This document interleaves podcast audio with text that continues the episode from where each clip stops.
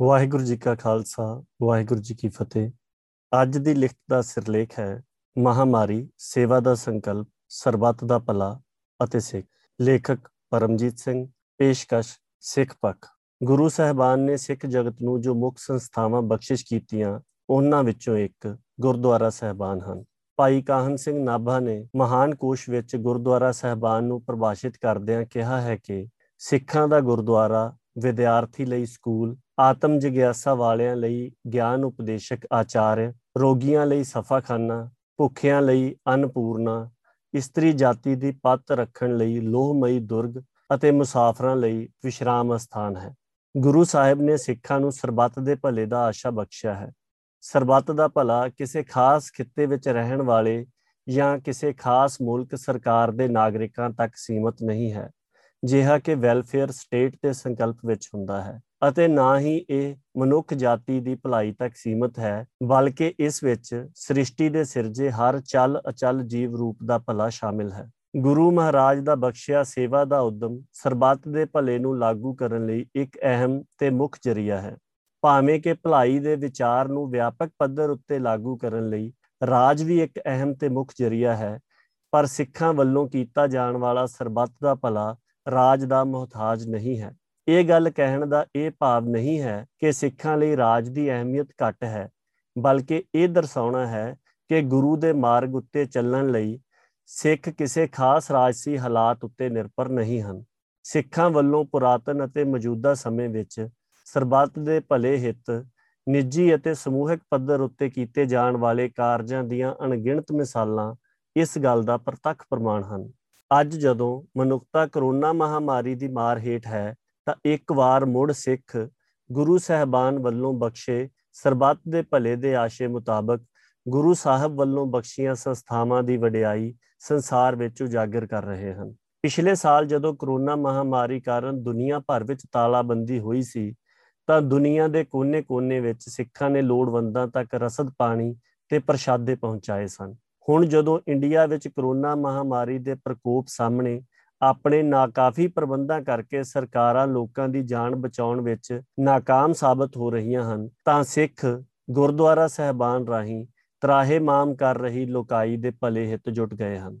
ਦਿੱਲੀ ਤੇ ਗਾਜ਼ੀਆਬਾਦ ਸਮੇਤ ਇਸ ਖਿੱਤੇ ਦੇ ਵੱਖ-ਵੱਖ ਹਿੱਸਿਆਂ ਵਿੱਚ ਅਨੇਕਾਂ ਗੁਰਦੁਆਰਾ ਸਹਿਬਾਨ ਸਾਹ ਦੀ ਤਕਲੀਫ ਤੋਂ ਪੀੜਤ ਹਜ਼ਾਰਾਂ ਜੀਆਂ ਲਈ ਆਕਸੀਜਨ ਦੀ ਸੇਵਾ ਕਰ ਰਹੇ ਹਨ। ਦੁਨੀਆ ਭਰ ਦੇ ਵੱਡੇ ਖਬਰ ਅਦਾਰੇ ਵਿਖਾ ਰਹੇ ਹਨ ਕਿ ਕਿਵੇਂ ਜੋ ਕਾਰਜ ਕਰਨ ਵਿੱਚ ਸਮਰੱਥ ਕਹਾਉਂਦੀਆਂ ਸਰਕਾਰਾਂ ਵੀ ناਕਾਮ ਸਾਬਤ ਹੋ ਰਹੀਆਂ ਹਨ, ਉਹ ਕਾਰਜ ਸਿੱਖਾਂ ਵੱਲੋਂ ਗੁਰਦੁਆਰਾ ਸਹਿਬਾਨ ਰਾਹੀਂ ਕੀਤਾ ਜਾ ਰਿਹਾ ਹੈ, ਜਿੱਥੇ ਸਰਕਾਰਾਂ ਹਸਪਤਾਲਾਂ ਵਿੱਚ ਬੈੱਡਾਂ ਦੀ ਕਮੀ ਨਾਲ ਦੋ ਚਾਰ ਹਨ, ਸਿੱਖ ਗੁਰਦੁਆਰਾ ਸਹਿਬਾਨ ਵੱਲੋਂ ਮੌਕੇ ਦੇ ਹਾਲਾਤ ਮੁਤਾਬਕ ਲੋਕਾਂ ਨੂੰ ਉਹਨਾਂ ਦੇ ਸਾਧਨਾ ਉੱਤੇ ਹੀ ਆਕਸੀਜਨ ਲਗਾ ਕੇ ਨਾ ਸਿਰਫ ਬੇਲੋੜੀਆਂ ਕਾਰਵਾਈਆਂ ਦੀਆਂ ਤਕਲੀਫਾਂ ਤੋਂ ਬਚਾਇਆ ਜਾ ਰਿਹਾ ਹੈ, ਬਲਕਿ ਬਿਨਾਂ ਸਮਾਂ ਗਵਾਏ ਇੱਕ ਇੱਕ ਸਾਹ ਲਈ ਬੇਹਾਲ ਹੋਏ ਜੀਆਂ ਦੀ ਜਾਨ ਸੁਖਾਲੀ ਕਰਨ ਦੀ ਵੀ ਕੋਸ਼ਿਸ਼ ਕੀਤੀ ਜਾ ਰਹੀ ਹੈ। ਬਿਜਲ ਸੱਤ ਉੱਤੇ ਕੁਝ ਸੱਜਣਾ ਵੱਲੋਂ ਇਤਰਾਜ਼ ਚੁੱਕੇ ਗਏ ਹਨ ਕਿ ਸਿੱਖ ਬਿਨਾਂ ਵਜ੍ਹਾ ਆਪਣਾ ਸਰਮਾਇਆ ਖਚਤ ਕਰ ਰਹੇ ਹਨ।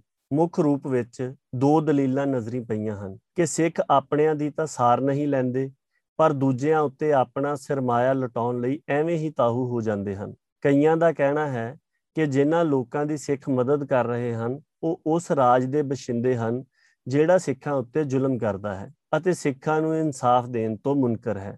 ਇਹ ਦੋਵੇਂ ਦਲੀਲਾਂ ਹੀ ਵਾਜਬ ਨਹੀਂ ਠਹਿਰਾਈਆਂ ਜਾ ਸਕਦੀਆਂ। ਪਹਿਲੀ ਗੱਲ ਕਿ ਇੱਕ ਖਾਮੀ ਕਿਸੇ ਨੂੰ ਕੋਈ ਦੂਜਾ ਚੰਗਾ ਕਾਰਜ ਕਰਨ ਤੋਂ ਰੋਕਣ ਦਾ ਸਵਾਬ ਨਹੀਂ ਬਣਨੀ ਚਾਹੀਦੀ, ਬਲਕਿ ਚਾਹੀਦਾ ਤਾਂ ਇਹ ਹੈ ਕਿ ਚੰਗੇ ਕਾਰਜ ਜਾਰੀ ਰੱਖਦਿਆਂ ਪਿਛਲੀਆਂ ਖਾਮੀਆਂ ਨੂੰ ਦੂਰ ਕਰਨ ਵੱਲ ਧਿਆਨ ਦਿੱਤਾ ਜਾਵੇ।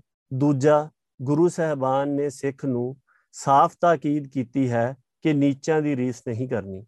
ਇਸ ਲਈ ਇਹ ਕਹਿਣਾ ਵੀ ਵਾਜਬ ਨਹੀਂ ਹੈ ਕਿ ਸਿੱਖਾਂ ਉੱਤੇ ਜ਼ੁਲਮ ਕਰਨ ਵਾਲੇ ਰਾਜ ਦੇ ਨਾਗਰਿਕਾਂ ਨੂੰ ਮੌਤ ਦੇ ਮੂੰਹੋਂ ਬਚਾਉਣ ਦਾ ਯਤਨ ਨਾ ਕੀਤਾ ਜਾਵੇ।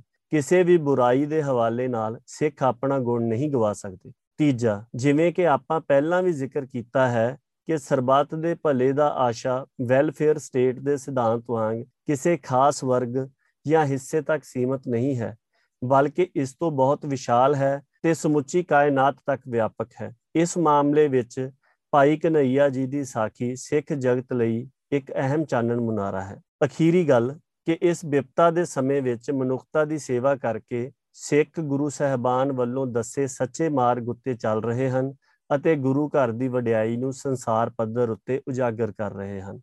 ਗੁਰੂ ਸਾਹਿਬ ਸਿੱਖਾਂ ਨੂੰ ਆਪਣੇ ਦਰਸਾਏ ਮਾਰਗ ਉੱਤੇ ਚੱਲਣ ਦਾ ਬਲ ਬਖਸ਼ਦੇ ਰਹਿਣ। ਵਾਹਿਗੁਰੂ ਜੀ ਕਾ ਖਾਲਸਾ, ਵਾਹਿਗੁਰੂ ਜੀ ਕੀ ਫਤਿਹ।